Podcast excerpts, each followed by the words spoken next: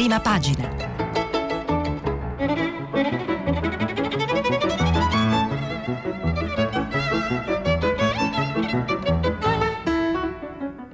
Questa settimana i giornali sono letti e commentati da Umberto La Rocca, direttore del quotidiano online Open.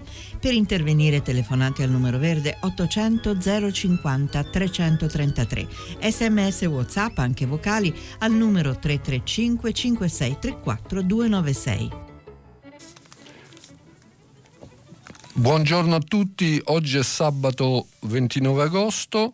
Vi ricordo che come al solito stiamo pubblicando i vostri messaggi sul sito di Radio 3 e comincio la rassegna stampa di oggi dal titolo di apertura del Messaggero. Il quotidiano romano titola «Scuola, niente corsi di recupero, falsa partenza per il rientro in classe, non ci sono fondi per i prof, restano i debiti formativi». E il Messaggero dedica una parte significativa del quotidiano, del numero di oggi, al Covid, alle vicende legate al Covid, con un servizio casi non segnalati, nessun tracciamento, ecco il dossier con le accuse alla Sardegna, e poi con il racconto di questo ragazzo romano che era a Porto Rotondo e che poi ha portato il virus a Cortina. Il titolo è: mi avevano detto che ero negativo e invece ho portato il virus a Cortina, e vedremo questa vicenda fra un attimo. E andiamo a pagina 4 del quotidiano romano. Il titolo recita: scuola, bus pieni all'80%, ma almeno 4 regioni vogliono rinviare l'apertura. Il tema che abbiamo visto ieri del rinvio, che sta prendendo sempre più piede, anche se in una forma soft, senza nessuna ufficialità, ma con una serie di regioni che si preparano a rinviare di almeno una settimana rispetto al 14 settembre la riapertura delle scuole, posticipandola a dopo il turno elettorale del 20 e 21. Scrivono Mauro Evangelisti e Alberto Gentili sul Messaggero: il governo è fiducioso, l'accordo sul trasporto pubblico locale si troverà e le scuole potranno riaprire il 14 settembre. Tra i governatori c'è chi, come il presidente della Conferenza delle Regioni Stefano Bonaccini, tenta di trovare una sintesi tra le rimostranze dei colleghi, secondo i quali con le direttive del Comitato Tecnico Scientifico sulla capienza dei mezzi gli studenti non potranno andare a scuola, e il tentativo di trovare la sintesi è con la necessità di trovare appunto un compromesso, e la trattativa sotto traccia sta proseguendo e lunedì ci sarà il vertice decisivo. Però nel frattempo nelle regioni sta prendendo forza anche la posizione in base alla quale in questa situazione il 14 settembre non parte l'anno scolastico. Già Sardegna e Puglia, come abbiamo visto ieri, avevano deciso di far cominciare le lezioni dopo una settimana. Vincenzo De Luca, governatore della Campania, ha detto che in queste condizioni è impossibile aprire le scuole il 14. E ora anche Marco Marsilio, governatore dell'Abruzzo, dice che è pronto a far slittare di una settimana la prima campanella. Mi pare evidente, dice il governatore abruzzese, che non ci sia nulla di pronto, e a me arrivano richieste da parte di tutti i sindaci, anche di centrosinistra, di prendere tempo. Non vedo cosa ci sarebbe di scandaloso, c'è comunque l'appuntamento elettorale, e allora che senso ha aprire in fretta e furia per poi richiudere? E cosa manca un accordo sulla ripartenza del trasporto pubblico locale? Il CTS l'altro giorno ha fatto alcune concessioni.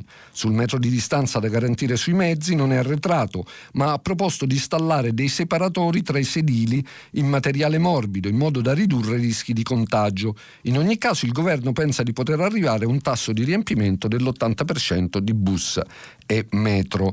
La ministra delle infrastrutture Paola De Micheli che conferma i passi avanti nella trattativa e l'obiettivo dell'80% e dice abbiamo un tasso di pericolosità del Covid ancora sotto controllo. Per rendere più elastiche le norme del CTS è ipotizzato di considerare congiunti compagni di classe, mentre per i tragitti inferiori a una durata, di 15 minuti ha proposto di accettare il viaggio a piena capienza 100%. Ma l'obbligo della mascherina sui mezzi dovrà essere fatto rispettare in modo rigoroso. Morale, si arriverà a un compromesso sull'80%, appunto come tasso di riempimento di bus, metro e treni. Tanto più che il governo è pronto a soddisfare la richiesta dei comuni di 200 milioni aggiuntivi per potenziare il trasporto pubblico locale. Mentre è ancora aperta la trattativa sui trasporti, si è chiusa positivamente quella sul protocollo unico nazionale. Per gestire in base alle indicazioni dell'Istituto Superiore della Sanità gli eventuali contagi nelle scuole. E a questo proposito c'è sempre sul Messaggero c'è un'intervista che dà voce alle preoccupazioni dei genitori. Parla di Nocozzi, che è appartiene al coordinamento nazionale dei presidenti dei consigli d'istituto ed è rappresentante dei genitori all'Istituto Comprensivo Maffi di Roma, che racconta: ho 7 figli e davvero non so come riuscirò ad organizzarmi. Hanno orari diversi? Sì, 2 sono alla scuola dell'infanzia, 1 alle elementari, 1 alle medie e 3 alle scuole superiori. Buona fortuna. La mia è sicuramente una famiglia numerosa, ma gli stessi problemi organizzativi si hanno con 2 o 3 figli. Che cosa la preoccupa di più? Mi preoccupano soprattutto gli orari della materna e delle elementari. Perché? Perché la scuola non ha ancora deciso come affrontare i primi giorni di lezione. Non sappiamo come andranno le cose. Non c'è stata ancora un'informativa per i genitori. La situazione risulta molto complicata. Come mai? Purtroppo ogni istituto comprensivo deve organizzarsi in base alle proprie necessità. Teniamo presente che all'interno del singolo istituto anche ogni plesso ha le sue caratteristiche logistiche, diverse da quelle degli altri, e quindi segue diverse procedure. Non c'è una linea unica? No. E quanto emerge anche dal coordinamento. Gli edifici sono troppo diversi gli uni dagli altri e ognuno si organizza come può. Temete che ci sarà confusione? Sì, rischiamo proprio il collasso. Credo che l'unica strada per risolvere questa incertezza sia fare delle simulazioni direttamente a scuola in questi giorni prima della riapertura. Dobbiamo renderci conto di come potrebbe svolgersi la giornata. Secondo lei, alla fine, sarà davvero possibile tornare a scuola? Bisogna farlo assolutamente, la scuola deve riaprire, deve andare avanti per i nostri figli, i ragazzi ne hanno bisogno, quindi bisogna fare il possibile per tornare in sicurezza. È quello che le famiglie si aspettano almeno. Sarà possibile per i ragazzi indossare la mascherina in classe? Personalmente sono d'accordo. La mascherina serve a controllare i contagi, fa da filtro e di certo non mi spaventa. Se davvero dobbiamo convivere con questo virus, farò in modo che i miei figli riescano ad abituarsi. E come farà a convincerli? Ma cerco di fargli capire che la mascherina fa parte della cura di sé. Gliene sto parlando in questi giorni, seguiremo le regole dei medici, ma vogliamo che lo faccia anche la scuola. Perché teme che non lo faccia? E le scuole hanno ancora tanti problemi da risolvere. Anche quella dei suoi figli?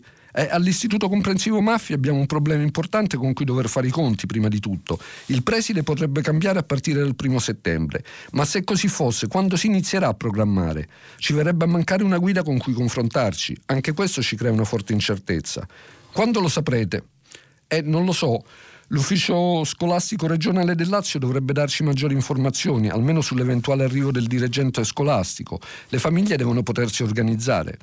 E se la mensa dovesse avere problemi?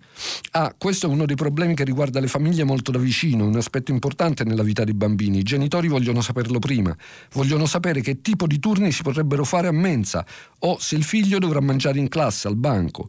E se si decidesse per gli orari di ingresso scaglionati, sarebbe un problema per tutti.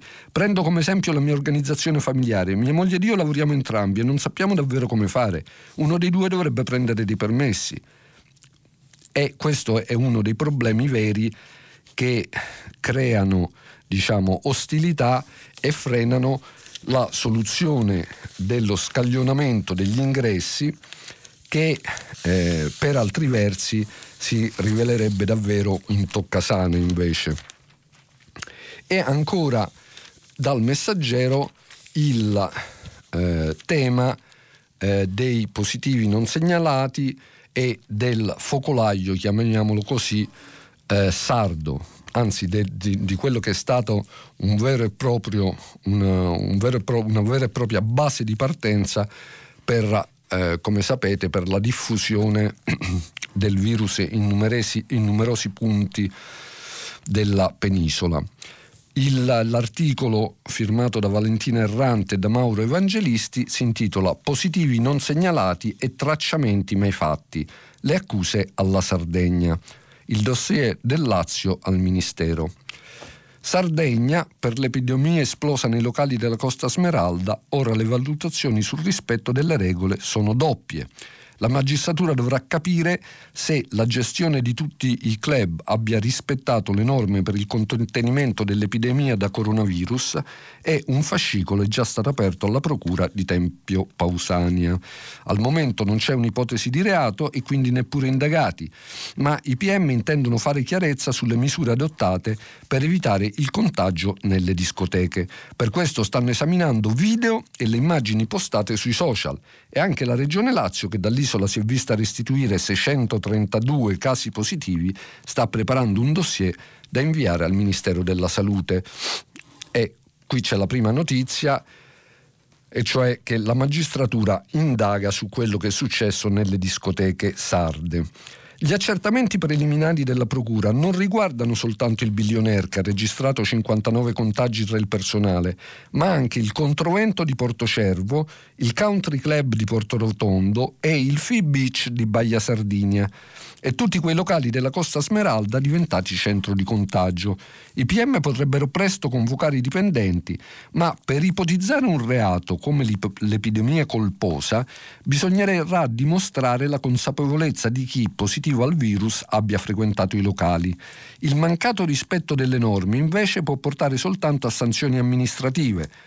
Per quanto riguarda i nomi falsi forniti ai gestori dai clienti al momento dell'ingresso, sembra difficile rintracciare gli avventori quanto muovere una contestazione. Hanno mentito infatti a camerieri e ristoratori e non a pubblici ufficiali.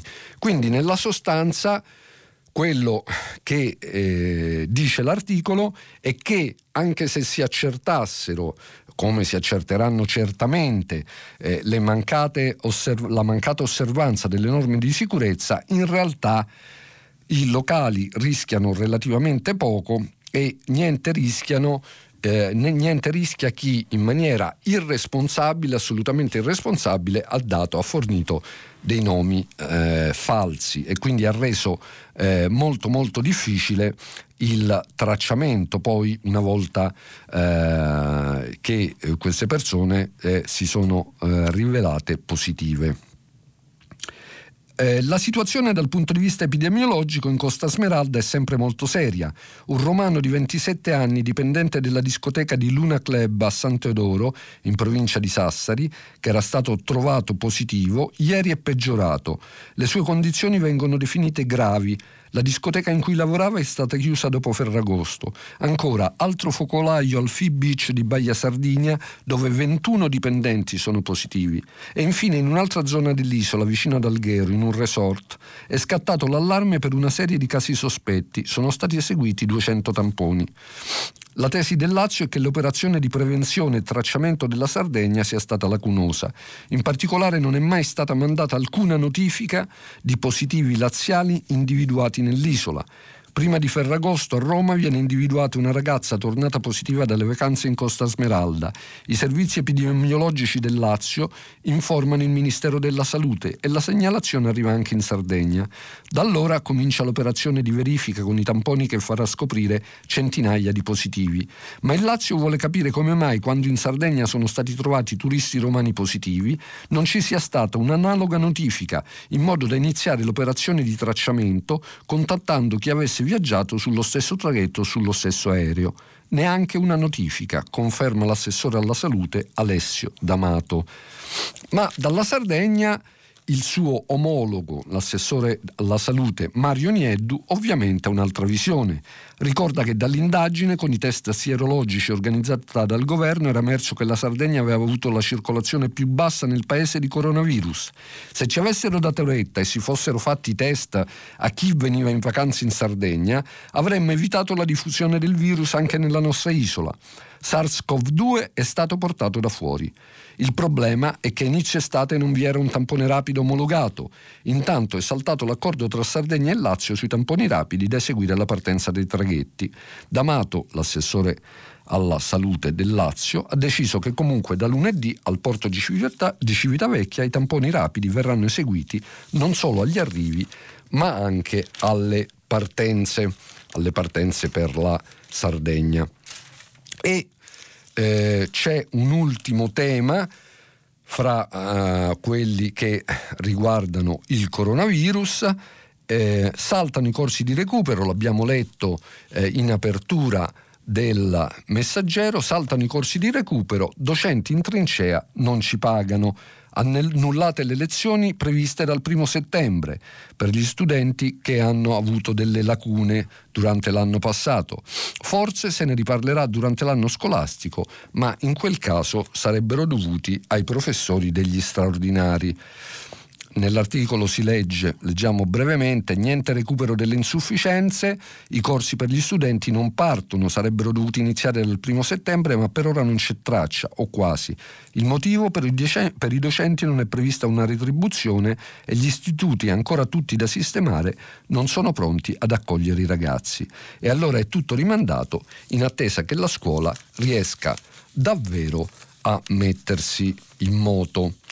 E ancora fra le notizie più preoccupanti è che ieri, molti di voi, è una notizia che avranno letto sui siti di informazione, è riscoppiato di nuovo, per la prima volta da mesi, un nuovo focolaio in una RSA.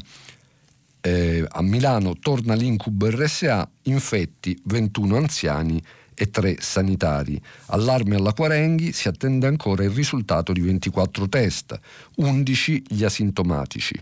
L'infettivologo Galli: se il virus entra in una casa di riposo poi è molto difficile fermarlo, come si è visto durante la cosiddetta prima ondata, quando nelle RSA e negli istituti per gli anziani, nelle case di riposo, si è registrata una vera e propria strage.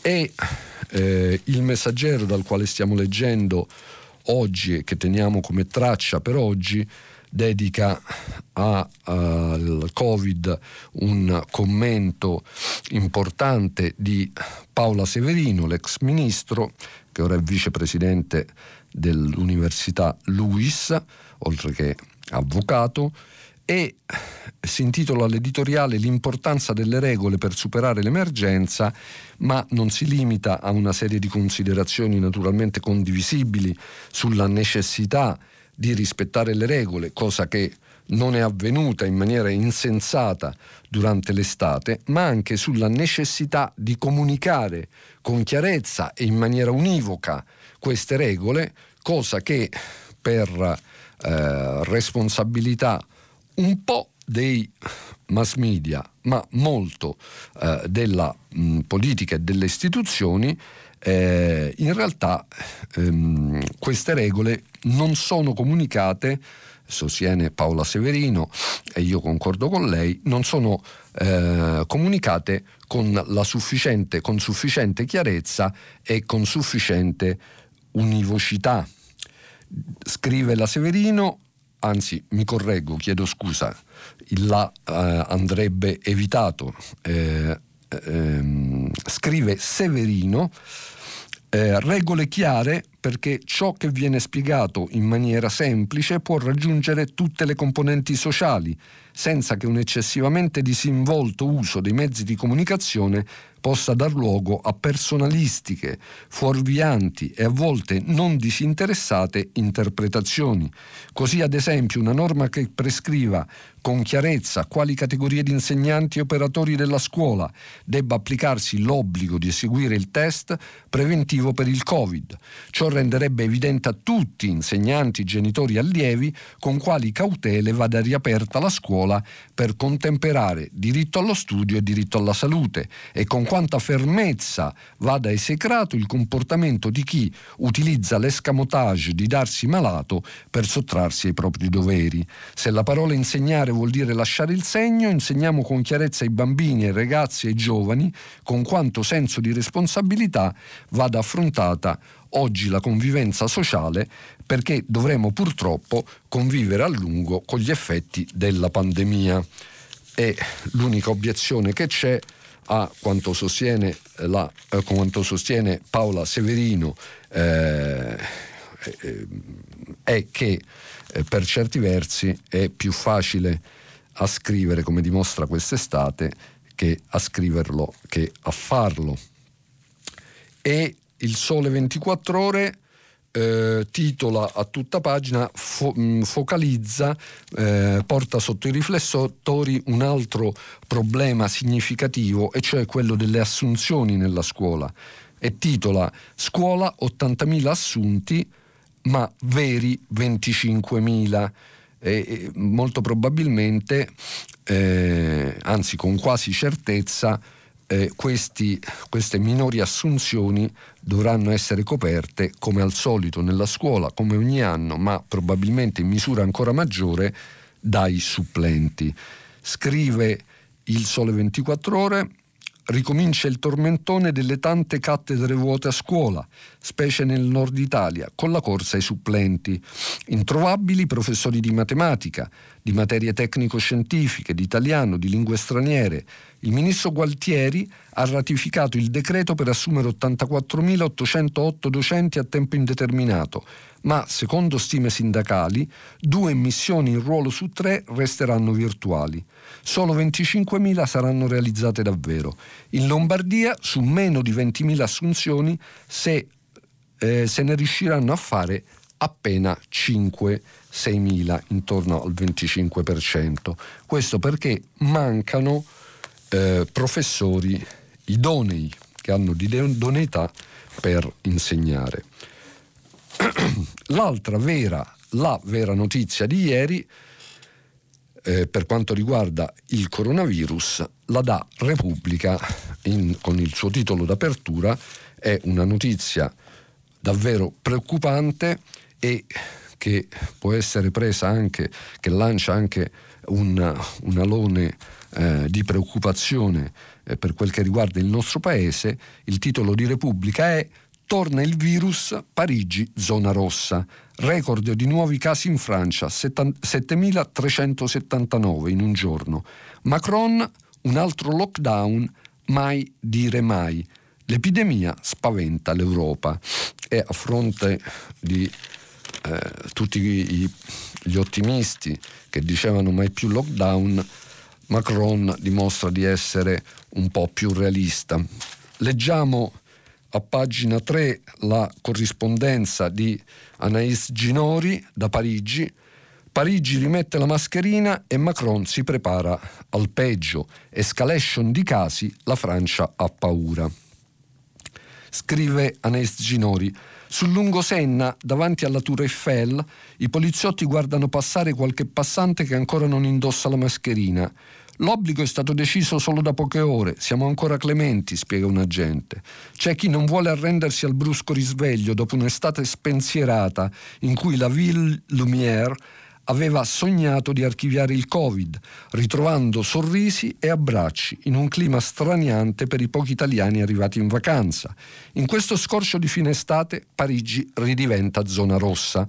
Il virus ha ripreso a circolare, non sappiamo ancora come potrebbe evolvere, è la spaventosa ammissione di Emmanuel Macron, che arriva con mascherina bianca di cotone all'incontro riservato ai giornalisti della stampa presidenziale. Da Berlino il messaggio di Angela Merkel è lo stesso: ci aspettano mesi ancora difficili, avverte la cancelliera. Nel consueto appuntamento mediatico della rentrée, Macron doveva affrontare i temi caldi dell'attualità internazionale, dalla Turchia alla Bielorussia. Anche il piano di rilancio dell'economia, slittato di una settimana proprio a causa della nuova emergenza sanitaria, passa però in secondo piano. Parlando per quasi 2 ore nel ristorante del Palais de Tokyo, il leader francese è costretto a rispondere a un fuoco di fila di domande sulla sottovalutazione del governo, che sembra clamorosamente spiazzato dall'andamento dell'epidemia. L'impennata di nuovi contagi è fotografata dagli ultimi bollettini sanitari: 7.379 casi registrati ieri, con un nuovo rialzo dopo il record dei 6.111 di giovedì e dei 5.429 di mercoledì. Non possiamo escludere un nuovo lockdown generale, dice Macron, ricordando che in questi mesi abbiamo capito che l'impensabile non è da escludere, anche se per adesso i ricoveri salgono molto più lentamente dei positivi. I nuovi contagi sono concentrati sui giovani, ma il senso delle parole del leader francese è mai dire mai. Dopo settimane passate a ripetere che l'opzione del governo era solo quella di confinamenti mirati e localizzati, l'incubo di una nuova paralisi si riaffaccia. Il lockdown è la misura più antica delle società per proteggersi dalle epidemie, ma stiamo facendo di tutto per evitarlo, sottolinea Macron, che ogni tanto si toglie la mascherina per sorseggiare un po' d'acqua. A 3 giorni dal ritorno a scuola di oltre 12 milioni di bambini e ragazzi, con molte classi dove sarà impossibile mantenere il distanziamento, Macron ribadisce il mantra del governo: convivere con il virus. Solo che la strategia di testare e isolare, con la promessa di salire a 1 milione di tamponi a settimana, sembra drammaticamente non funzionare. Parigi è stata decretata zona rossa da paesi vicini come Germania e Belgio. Viaggi sconsigliati, tampone obbligatorio e autoisolamento per chi arriva dalla capitale francese. A breve anche la Svizzera potrebbe chiudere i francesi. E a poco serve spiegare che nel record di contagi a Parigi ci sono anche i tamponi fatti negli aeroporti di Roissy e di Orly, che i parigini in vacanza in altre regioni finiscono nel computo della loro città di residenza. L'impressione è un'accelerazione che nessuno aveva messo in conto, non così presto almeno. Sta succedendo qualcosa che la scienza non sa spiegare, si giustifica il premier Jean Castex, diventato famoso per aver guidato la task force della riapertura dopo il confinamento. E sembra di leggere delle cronache che potrebbero riferire della situazione italiana tra poche settimane, anche se naturalmente speriamo che non accada. Ma è evidente che tutti i messaggi di ottimismo trasmessi negli ultimi 2 mesi sono stati quantomeno azzardati. L'unico elemento veramente positivo ancora è che, a fronte di una nuova esplosione di contagi, i ricoveri e le terapie intensive si mantengono ancora molto limitate, e questo lascia sperare che in qualche modo il virus sia o indebolito o che le categorie più a rischio si stiano proteggendo meglio rispetto alla prima ondata. E finiamo qui con l'emergenza Covid-19 e passiamo a un altro argomento, passiamo alla politica. Repubblica mette in pagina il consueto Atlante politico curato da Ilvo Diamanti e che dà una serie di numeri. E il titolo è: Exploit di Draghi tra i leader, Meloni toglie altri voti alla Lega. Gli spostamenti nelle intenzioni di voto degli italiani sono piuttosto limitati, ma Fratelli d'Italia continua a erodere voti al partito guidato da Matteo Salvini e a supera un'altra soglia psicologica, quella del 15%, mentre nonostante una ripresa degli interventi a favore del no al referendum sul taglio dei parlamentari, dalle rilevazioni di Ilvo Diamanti i sì rimangono fortemente, largamente maggioritari, addirittura oltre l'80%, mentre nel frattempo nel gradimento dei leader compie grandi passi avanti Mario Draghi, che si attesta come terzo subito dopo un Conte in discesa dal 65 al 60 e a Luca Zaia. Come terzo si attesta proprio Mario Draghi davanti a Giorgia Meloni, a De Luca, a Gentiloni, Speranza, Bonino, mentre Matteo Salvini è soltanto nono.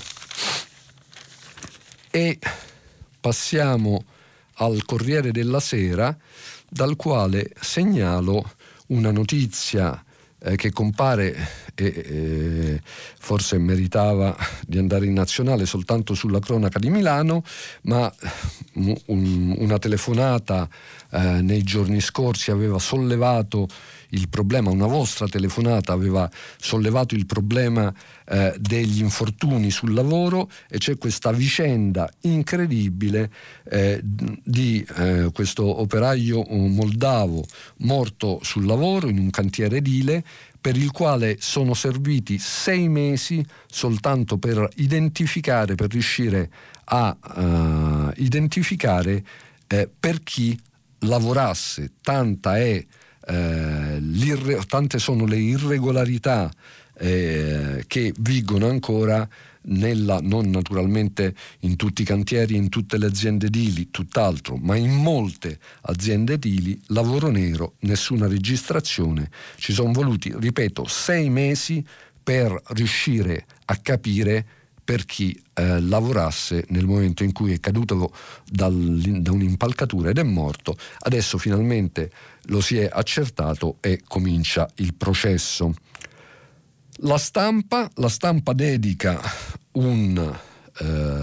la grande foto di prima pagina a un avvenimento molto triste, un avvenimento che a noi di Open, una situazione che a noi di Open abbiamo raccontato più volte e sta particolarmente a cuore. Il titolo è Turchia, il sacrificio di Ebru, vittima del sultano.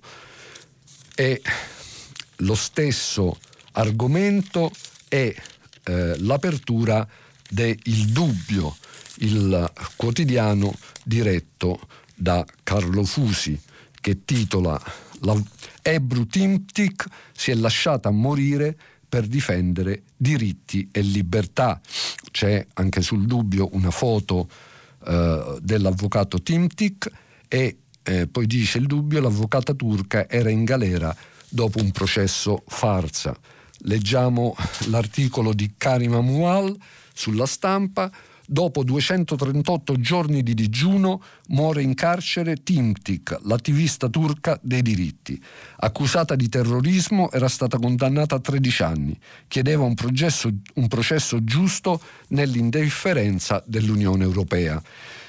Scrive Karim Amual: Ebru Timtik, memorizzate bene questo nome, è quello di una donna, professionista, avvocato, indipendente, colta, che credeva nei diritti civili e lottava per farli valere, pensando di essere libera nella Turchia del 2020, alle porte dell'Europa.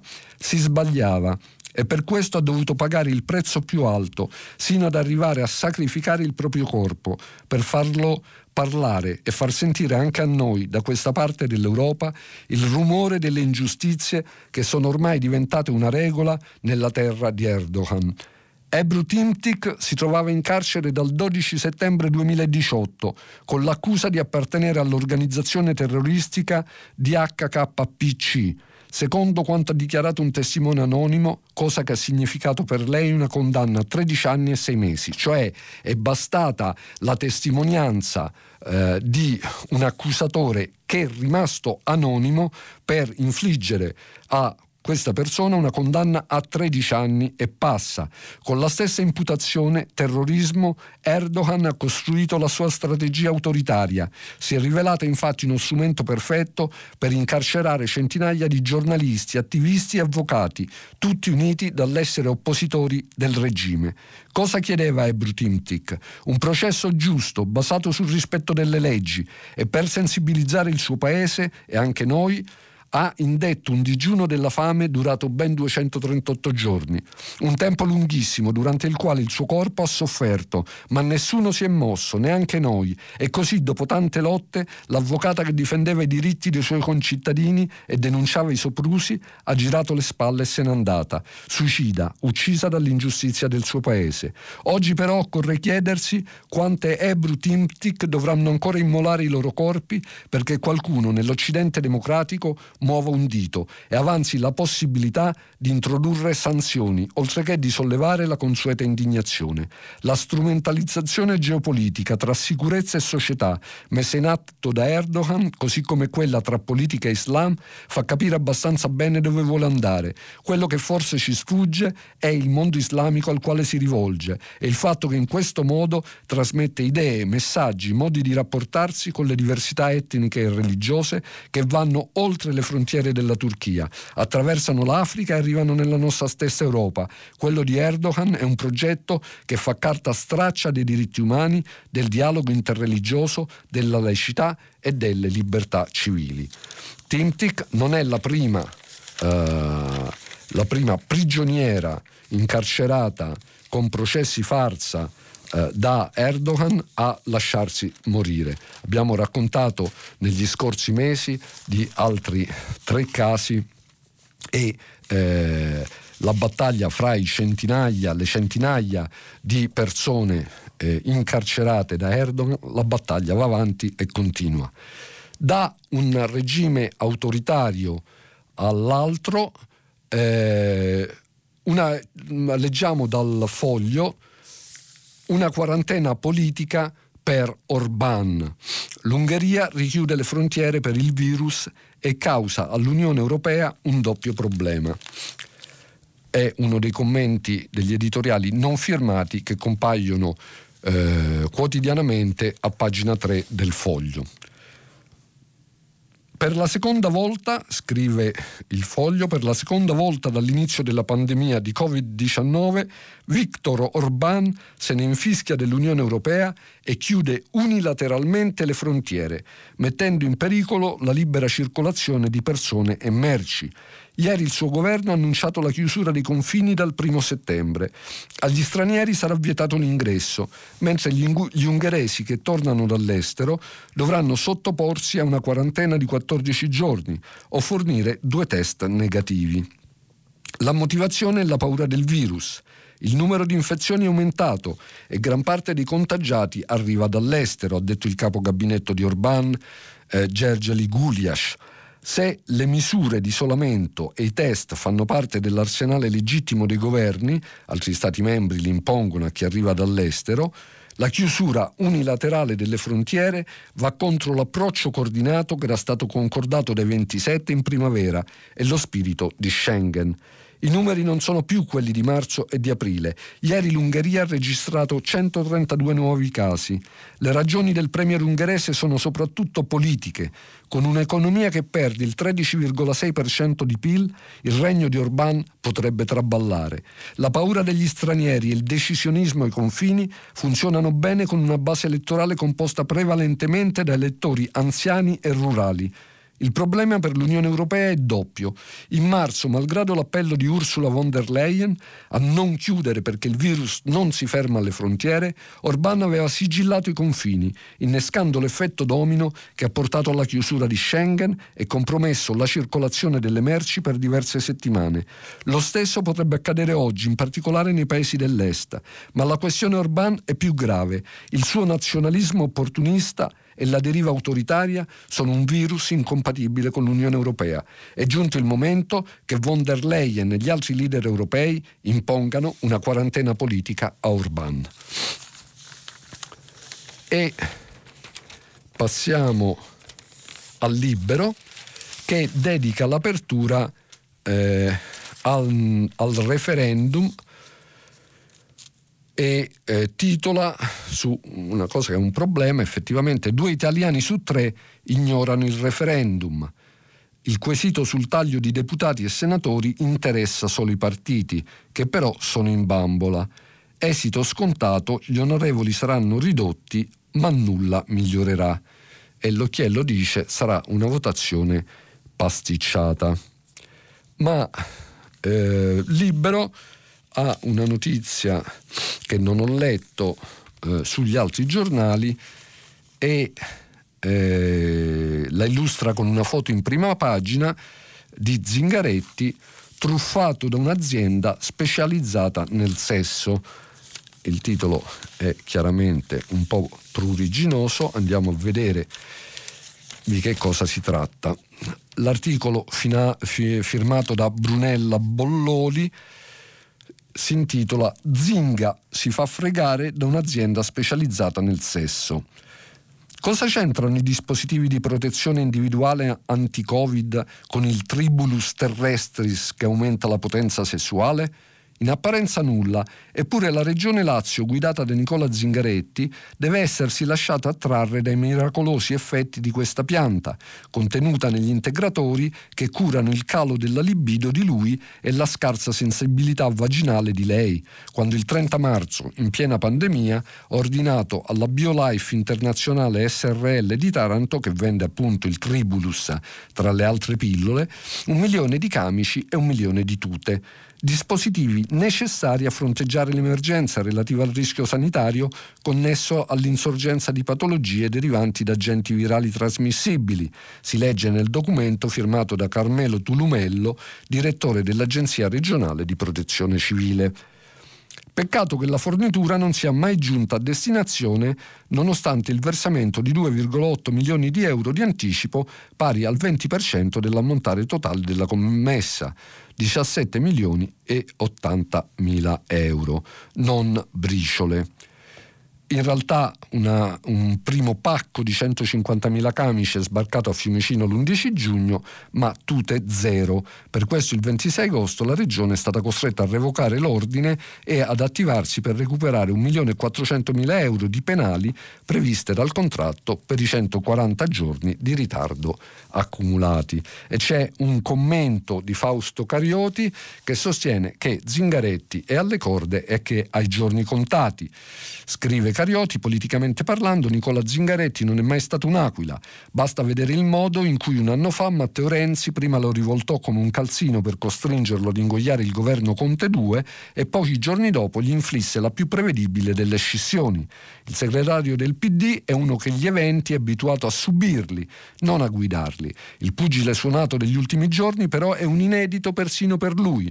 I recenti attacchi scomposti sembrano presi dal repertorio delle sardine, nel frattempo estinte come i dodo, e ci sarà un perché, tipo quello secondo cui se ci fosse un governo Salvini-Meloni a causa dell'epidemia oggi avremmo le fosse comuni sulle spiagge, parole attribuite ieri da un retroscena della Stampa e dal segretario del PD non smentite. E secondo Carioti è già pronta l'alternativa. L'alternativa è pronta, guarda caso è l'unico governatore rosso confermato sulla poltrona dagli elettori, l'emiliano Stefano Bonaccini, col quale Renzi non da adesso è tutto pappe e ciccia. Metterlo al posto di Zingaretti significherebbe ricomporre la scissione e provare a ripartire sotto la guida di uno che sinora ha dimostrato di avere cervello politico e poter vincere, sensazione che il PD di Zingaretti ha dimenticato. E chiudiamo la rassegna stampa di oggi indicandovi un bel pezzo su Avvenire che apre la prima pagina: l'odissea dei respinti, i racconti dalla Libia dei migranti catturati in mare e riportati nelle prigioni, torture e ricatti sotto gli occhi anche delle autorità. E un commento, guardiamola più da vicino, di Andrea Lavazza sulla realtà della corsa alla Casa Bianca, nel quale Lavazza sottolinea come è necessario guardare alle minoranze che votano effettivamente, per capire la logica delle elezioni americane e il perché Trump potrebbe essere ancora in gioco. Finisce qui la rassegna stampa di oggi, adesso la pubblicità e poi come al solito le vostre domande. Umberto La Rocca, direttore del quotidiano online Open, ha terminato la lettura dei giornali di oggi. Per intervenire chiamate il numero verde 800 050 333, sms e WhatsApp anche vocali al numero 335 56 34 296. Si apre adesso il filo diretto di Prima Pagina. Per intervenire e porre domande a Umberto La Rocca, direttore del quotidiano online Open, chiamate il numero verde 800 050 333. SMS e WhatsApp anche vocali al numero 335 5634 296. La trasmissione si può ascoltare, riascoltare e scaricare in podcast sul sito di Radio 3 e sull'applicazione Rai Play Radio. Pronto? Pronto, buongiorno. Buongiorno a lei, dottor La Rocca, sono Paolo da Cumiana. Io volevo intervenire in merito a un servizio che è comparso ieri sul TG1 delle ore 20, in cui si vedeva la consegna dei banchi nel comune del Lombardo, che è stato vittima, diciamo, di questi grandi danni in senso Covid-19, sì. e dove i nostri militari facevano vedere anche la loro capacità, la loro baldanza nell'aiutare il personale della scuola a mettere i banchi in ordine. Sì. Al tempo stesso però è comparsa un'immagine bruttissima di banchi buttati letteralmente dal balcone, che sono stati schiantati per terra in un ammasso informe, e io sinceramente in quel momento ho avuto un moto di vergogna, perché ho visto questa immagine come la certificazione della nostra incapacità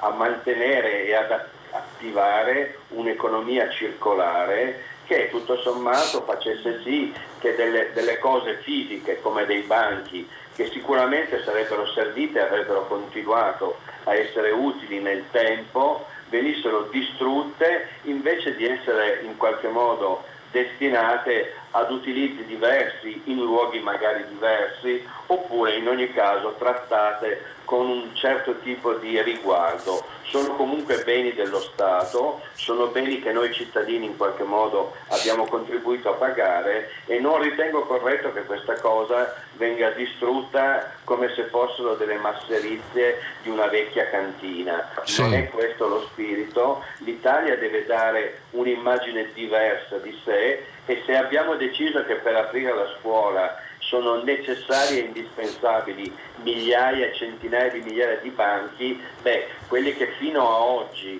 sono serviti ai nostri alunni potrebbero servire anche a qualche alunno molto più sfortunato in giro per il mondo. Questa è un'economia circolare, questo è essere green, questo è comunque avere rispetto dei soldi e dell'impegno dei cittadini italiani.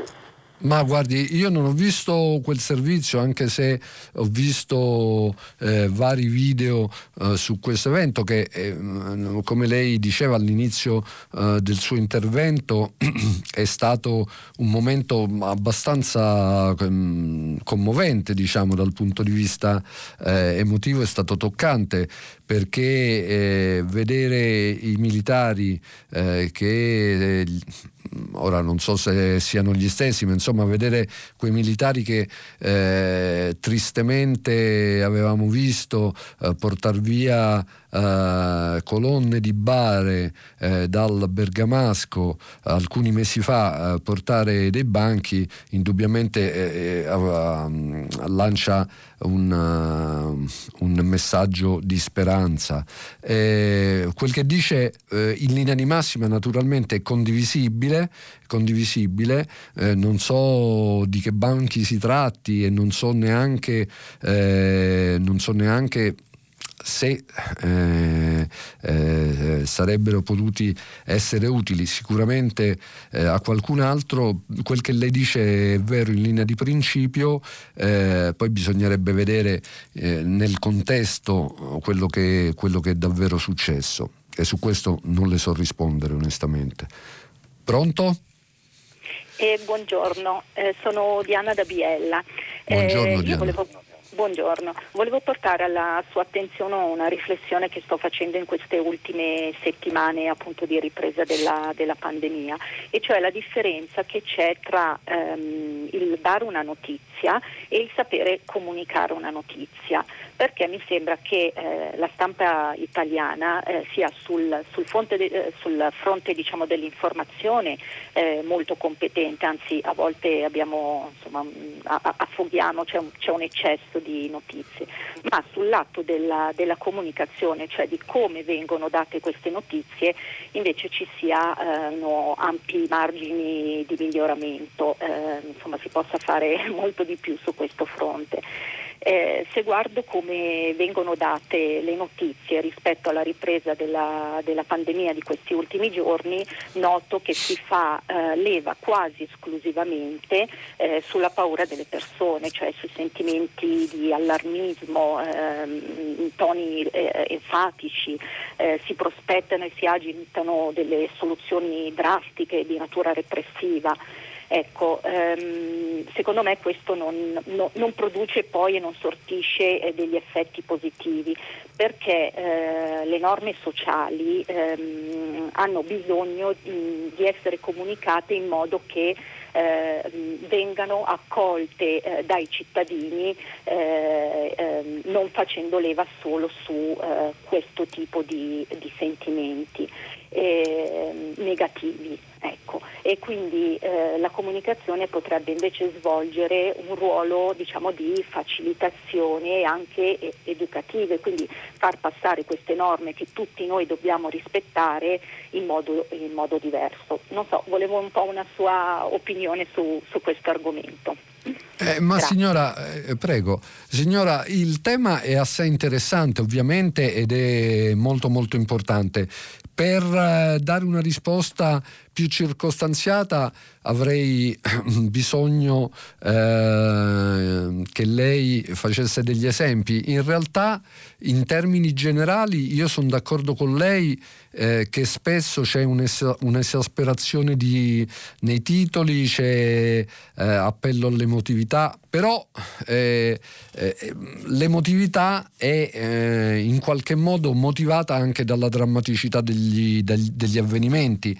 Io penso questo, e naturalmente poi io rispondo di quello che faccio personalmente, quindi di quello che faccio quotidianamente su Open, però io credo che l'elemento essenziale è quello della chiarezza, cioè quello di riuscire a dare un quadro chiaro e non contraddittorio di quello che avviene, e poi di comunicarlo, come diceva Paola Severino nel commento che ho letto questa mattina, di comunicarlo con chiarezza sufficiente in modo che tutti possano vedersi riconosciuto il diritto fondamentale, in vicende così controverse, così difficili da spiegare, il diritto ad essere informati. Quindi il dovere della stampa e dei mass media, il dovere principale è quello della chiarezza. Ora, questo è facile a dirsi ma assai difficile a farsi per una serie di ragioni. La prima ragione è che le notizie vengono date con velocità, si cerca sempre di dare le notizie in maniera tempestiva, perché questa è l'altra esigenza che hanno i lettori, che hanno gli ascoltatori, che hanno gli utenti dell'informazione. E quindi in questa velocità spesso si ha a che fare con delle notizie incomplete o non sufficientemente approfondite in modo da renderle chiare.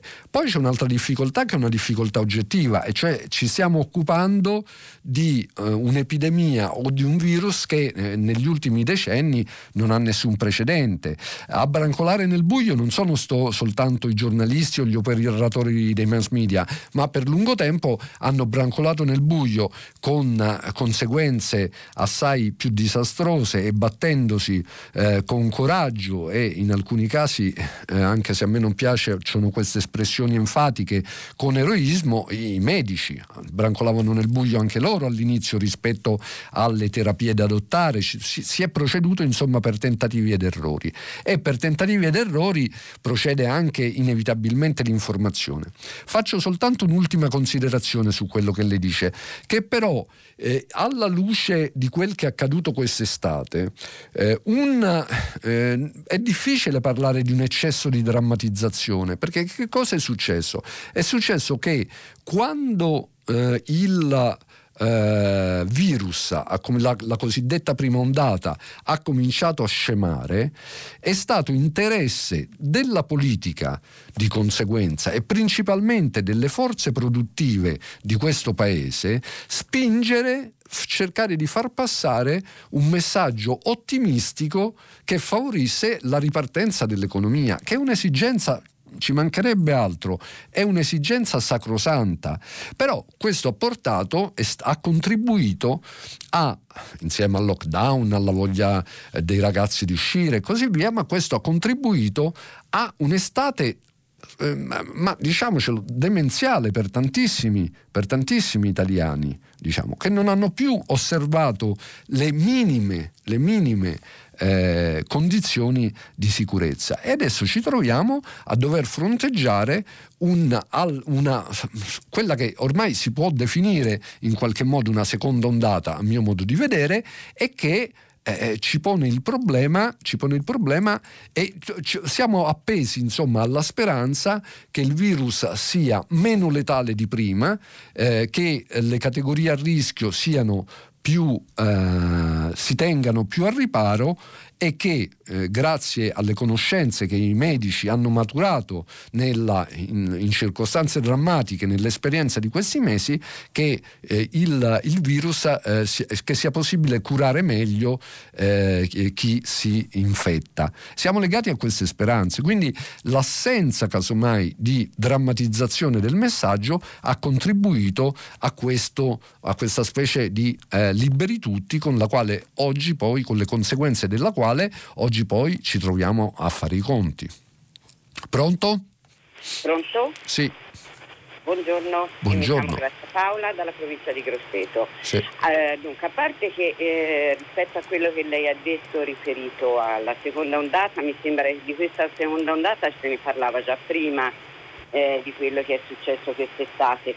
È un po' sospetto questo discorso della seconda ondata, anche perché a me sembra che comunque manchi un dibattito serio, dove in una società democratica, veramente democratica, pluralista, si possa far intervenire anche chi propone altri tipi di cura e un altro tipo di approccio. Comunque non era questo il focus del mio intervento, perché comunque io sto notando sia da letture che da anche esperienze dirette che si sta diffondendo il fenomeno della cosiddetta homeschooling, cioè la scuola parentale, sì. Perché molti genitori non si fidano più a mandare i figli, sì, a scuola con queste incertezze e soprattutto con l'uso di mascherine che in ogni modo sembra che non siano così, che comportino altre problematiche. Per cui se ne sta parlando. Ma quali problematiche, signora? Soprattutto un discorso che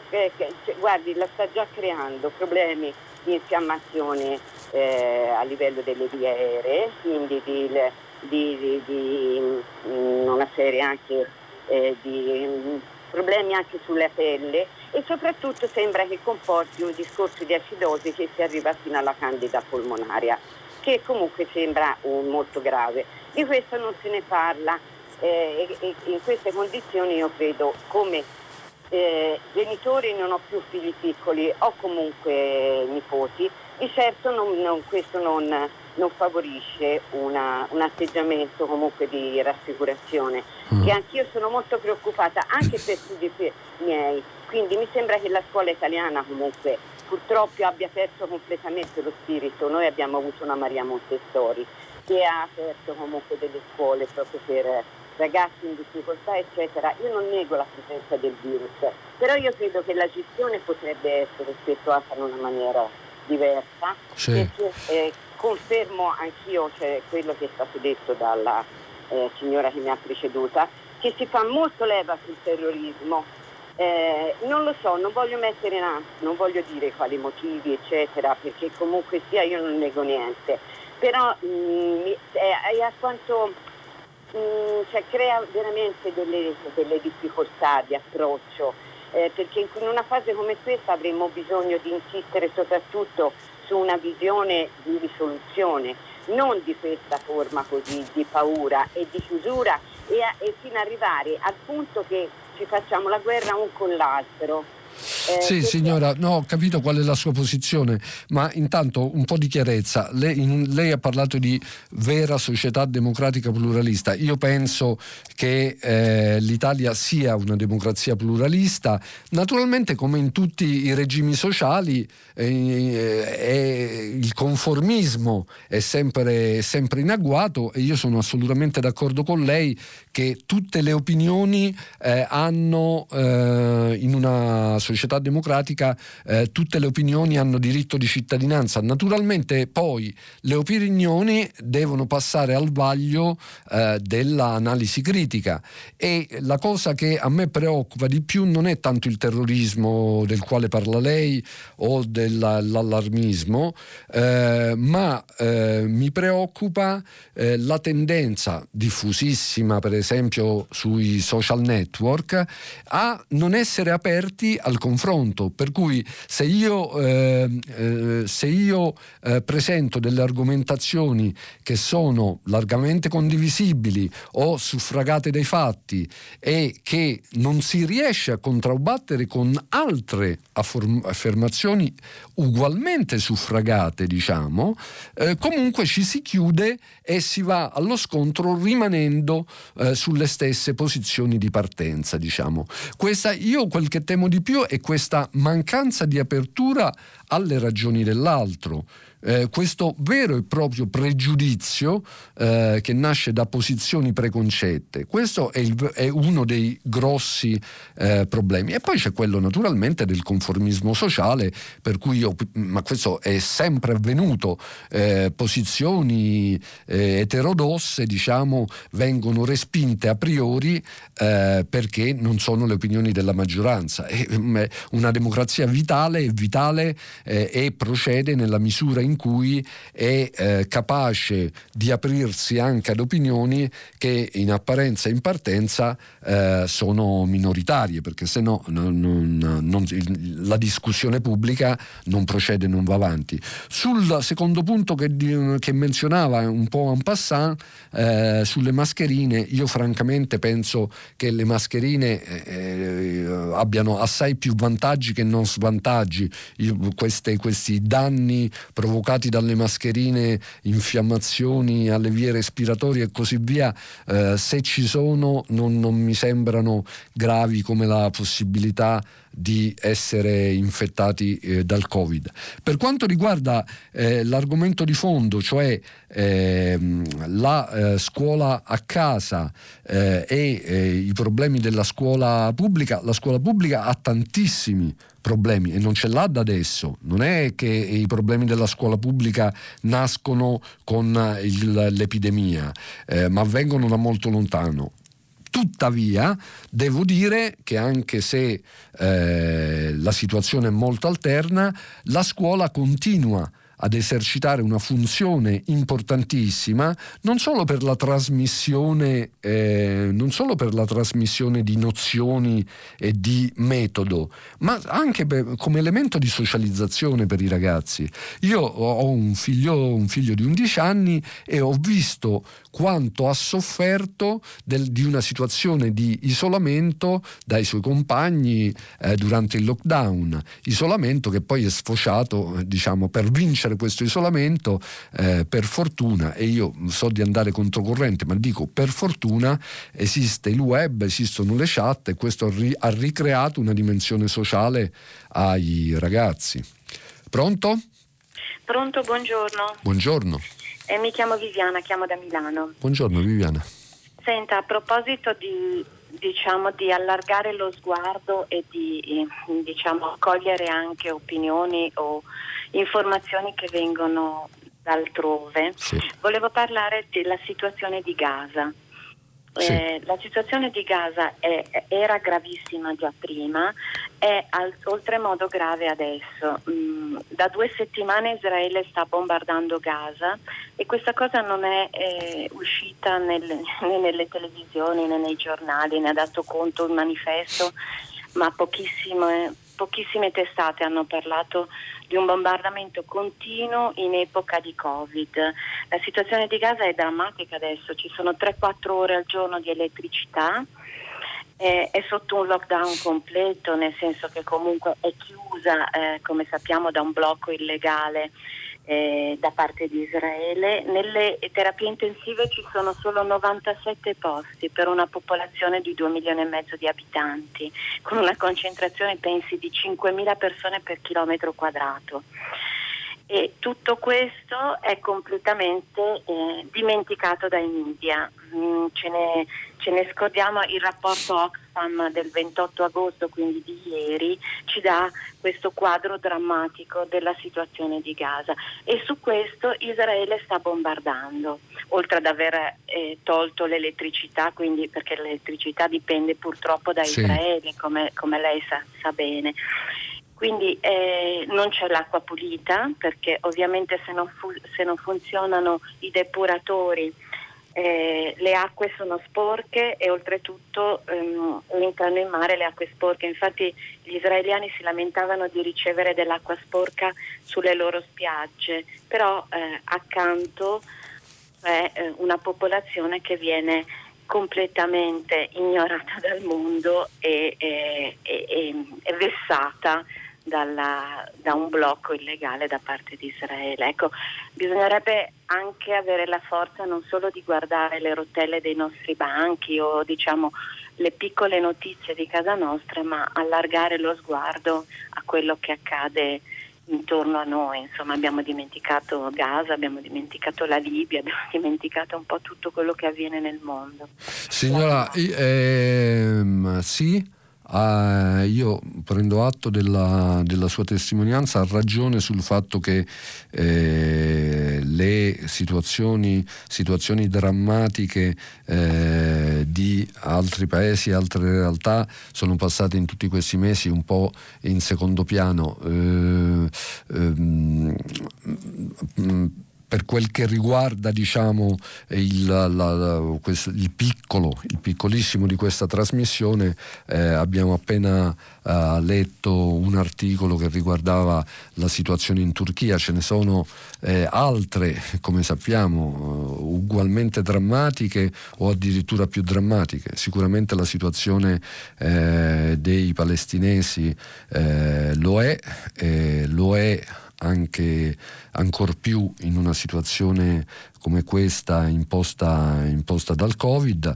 Si è parlato di Israele a proposito dell'ultima iniziativa diplomatica che ha portato a uno stop, una sospensione dell'annessione di territori della Cisgiordania da parte di Israele. Non se ne parla abbastanza, sono d'accordo con lei.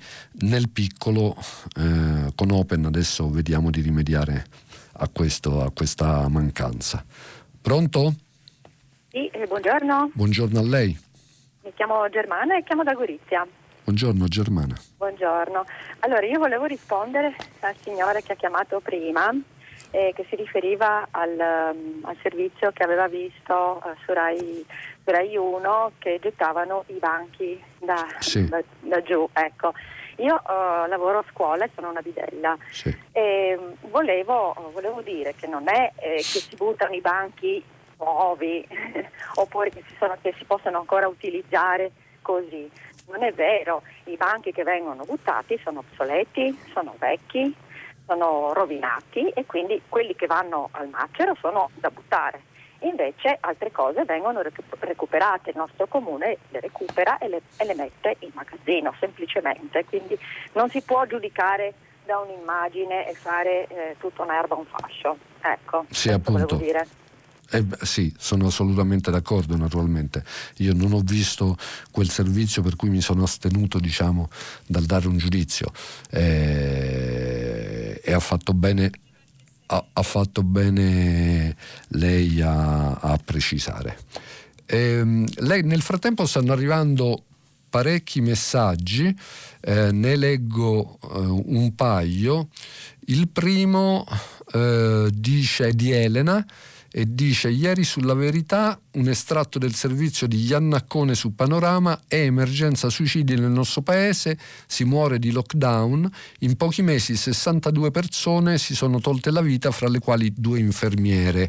Che richiama, questo messaggio richiama ovviamente un prezzo che non sempre si mette al centro, non sempre è al centro dell'attenzione o sotto i riflettori, ma è chiaro che il lockdown ha anche delle conseguenze psicologiche estremamente gravi e in alcuni casi drammatiche, e ha cambiato non solo almeno in parte le nostre abitudini, ma su persone fragili o su persone che hanno vissuto come gli infermieri, i medici, hanno vissuto questo dramma in prima linea, è chiaro che ha delle conseguenze.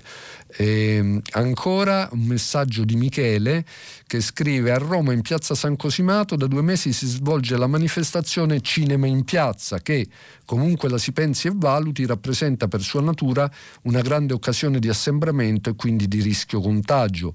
Mi chiedo come sia stato possibile autorizzare questo tipo di manifestazione per un periodo così lungo. Forse occorre distinguere tra assembramenti politicamente corretti e non? Ma io non lo so questo, Michele, se diciamo che il fare a chi figlio e a chi figliastro in Italia non è che sia una pratica del tutto sconosciuta, però non ho assolutamente gli elementi per dire che l'amministrazione abbia dato un'autorizzazione, come lei ipotizza, su base politica alla manifestazione Cinema in Piazza. So che manifestazioni all'aperto se ne svolgono tantissime, bisognerebbe vedere se vengono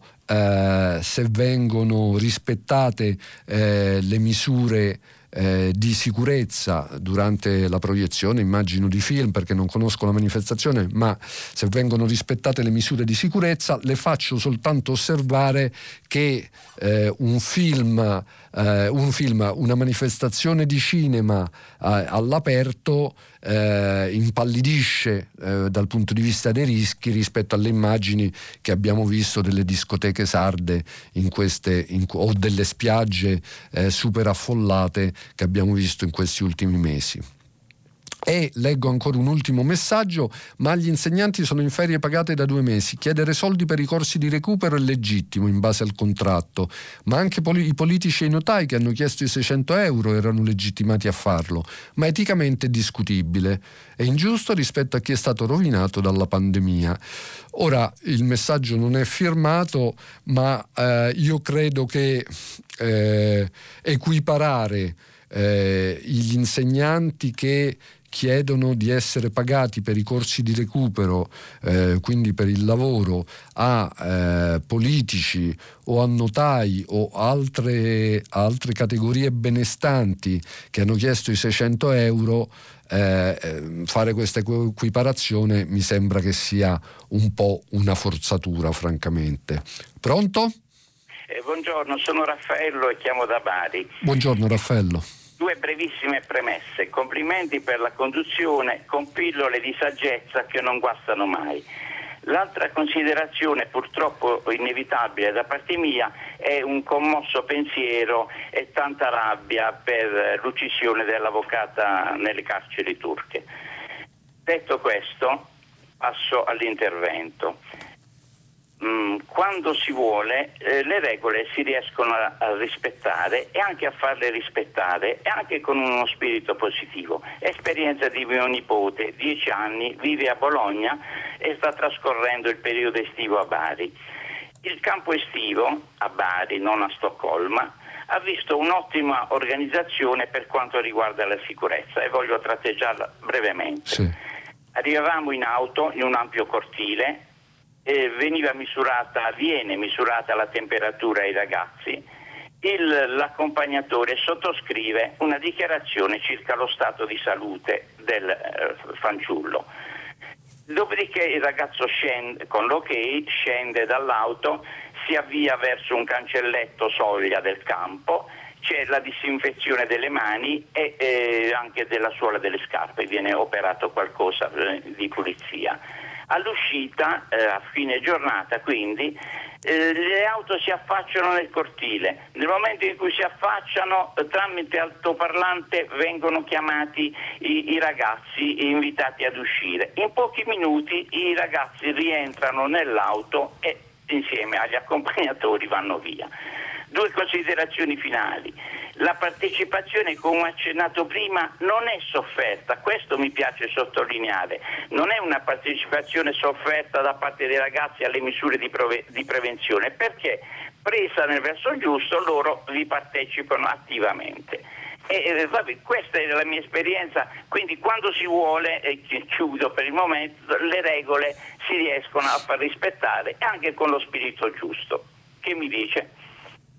Dico che sono assolutamente d'accordo con lei, che c'è che ci sono esempi non solo di rispetto delle regole, ma ci sono anche esempi di iniziative basate sulla fantasia di gruppi sociali e di singoli che portano delle soluzioni innovative a problemi, magari in una dimensione ridotta, ma a problemi che queste soluzioni e questa iniziativa individuale è è il lievito che consente poi alla società di andare avanti e di sviluppare le sue energie migliori. A fronte di questo, purtroppo, ci sono anche dei comportamenti assolutamente irresponsabili e lei ha parlato prima di pillole di saggezza. Io la fiducia nel raggiungere la saggezza l'ho persa tanto tempo fa. Penso che la cosa importante sia l'esercizio del dubbio e la consapevolezza che a un certo punto, nell'incertezza e con tutti i dubbi che ci portiamo dietro e che ci portiamo addosso, arriva il momento di agire, quindi di agire rischiando sempre qualche cosa nella speranza di azzeccarla, di prendere la strada buona. Un po' la penso così, però devo dire che questa ultima estate ha mostrato il meglio, come sempre accade nei periodi di crisi, il meglio e il peggio della società nella quale viviamo qui in Italia, per cui iniziative assolutamente intelligenti e comportamenti razionali a fronte di comportamenti scriteriati e davvero da censurare. Pronto? Pronto, buongiorno. Buongiorno, che voce squillante. Dipende dai giorni, non è sempre uguale. Allora, io sono Fiorella e telefono da Casale Monferrato. Buongiorno Fiorella. Ho fatto la professoressa per 42 anni e 10 mesi, con grandissimo entusiasmo. È stato proprio un mestiere che mi è piaciuto e ho lavorato, insomma, con soddisfazione. Allora, si parla tanto di questa cosa dell'apertura della scuola assolutamente il giorno 14 di settembre. Considerando che poco dopo ci saranno le elezioni, sì. E verranno utilizzate gli edifici scolastici per andare a votare, anche se ci fosse una scarsa partecipazione degli elettori, ci sarebbero comunque infinite possibilità di contagio, eccetera. Allora, io dico una cosa abbastanza sensata, cioè non sarebbe una cattiva idea, secondo lei, aprire la scuola il 1° di ottobre? Finito tutto questo bailam di elezione, eccetera, si può poi sanificare con cura e fare tutto il possibile, le cose potrebbero andare magnificamente. Ma questa, come lei avrà sentito se ha ascoltato la prima parte di questa trasmissione, ci sono numerose regioni che stanno pensando di far proprio questo, cioè di rinviare l'apertura della scuola, quindi l'ipotesi che lei fa è del tutto plausibile, del tutto ragionevole. Pronto? Pronto? Pronto? Pronto? È in linea, signora? Sì, io avevo fatto un messaggio e volevo chiarire quello che esprimevo nel messaggio. Sì. Dunque, il messaggio diceva: non parliamo tanto di scuola, diciamo continuamente o portiamo continuamente delle opinioni, e non ci ricordiamo mai che la scuola, gli studenti sono delle persone, sì, e che possono, secondo me, essere coinvolte in questa organizzazione. In effetti non sono mai nominati come persone.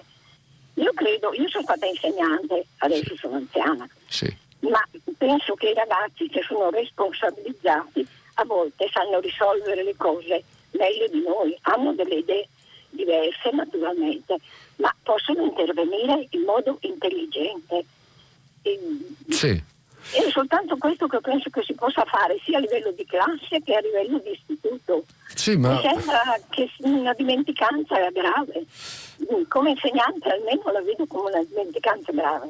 Signora, sì, senz'altro sì, non so quanto sia stata una dimenticanza, perché a dire la verità, diciamo, ai ragazzi, lei ha ragione che di solito negli articoli i ragazzi vengono visti come un soggetto passivo. Forse ha ragione anche sul fatto che bisognerebbe fare più affidamento sulla capacità dei ragazzi di collaborare, di acquisire uno spirito propositivo e quindi dar a loro fiducia. Vedremo bene che cosa succederà una volta che riapriranno le scuole, perché anche su questo tema, come si dice di solito, per vedere com'è il budino bisogna assaggiarlo. Finisce qui la rassegna stampa per oggi e il filo diretto, le vostre telefonate, e vi ricordiamo che potete riascoltarci e scaricarci dal sito di Radio 3. Noi ci risentiamo domani alla stessa ora verso le 7:15. Buongiorno.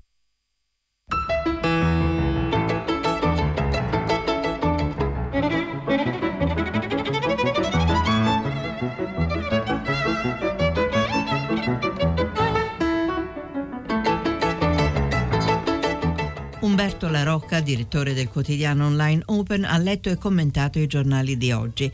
Prima pagina è un programma a cura di Cristiana Castellotti. In redazione Maria Chiara Beranec, Natascia Cerqueti, Manuel De Lucia, Cettina Flaccavento, Michela Mancini. Posta elettronica primapagina@rai.it. La trasmissione si può ascoltare, riascoltare e scaricare in podcast sul sito di Radio 3 e sull'applicazione Rai Play Radio.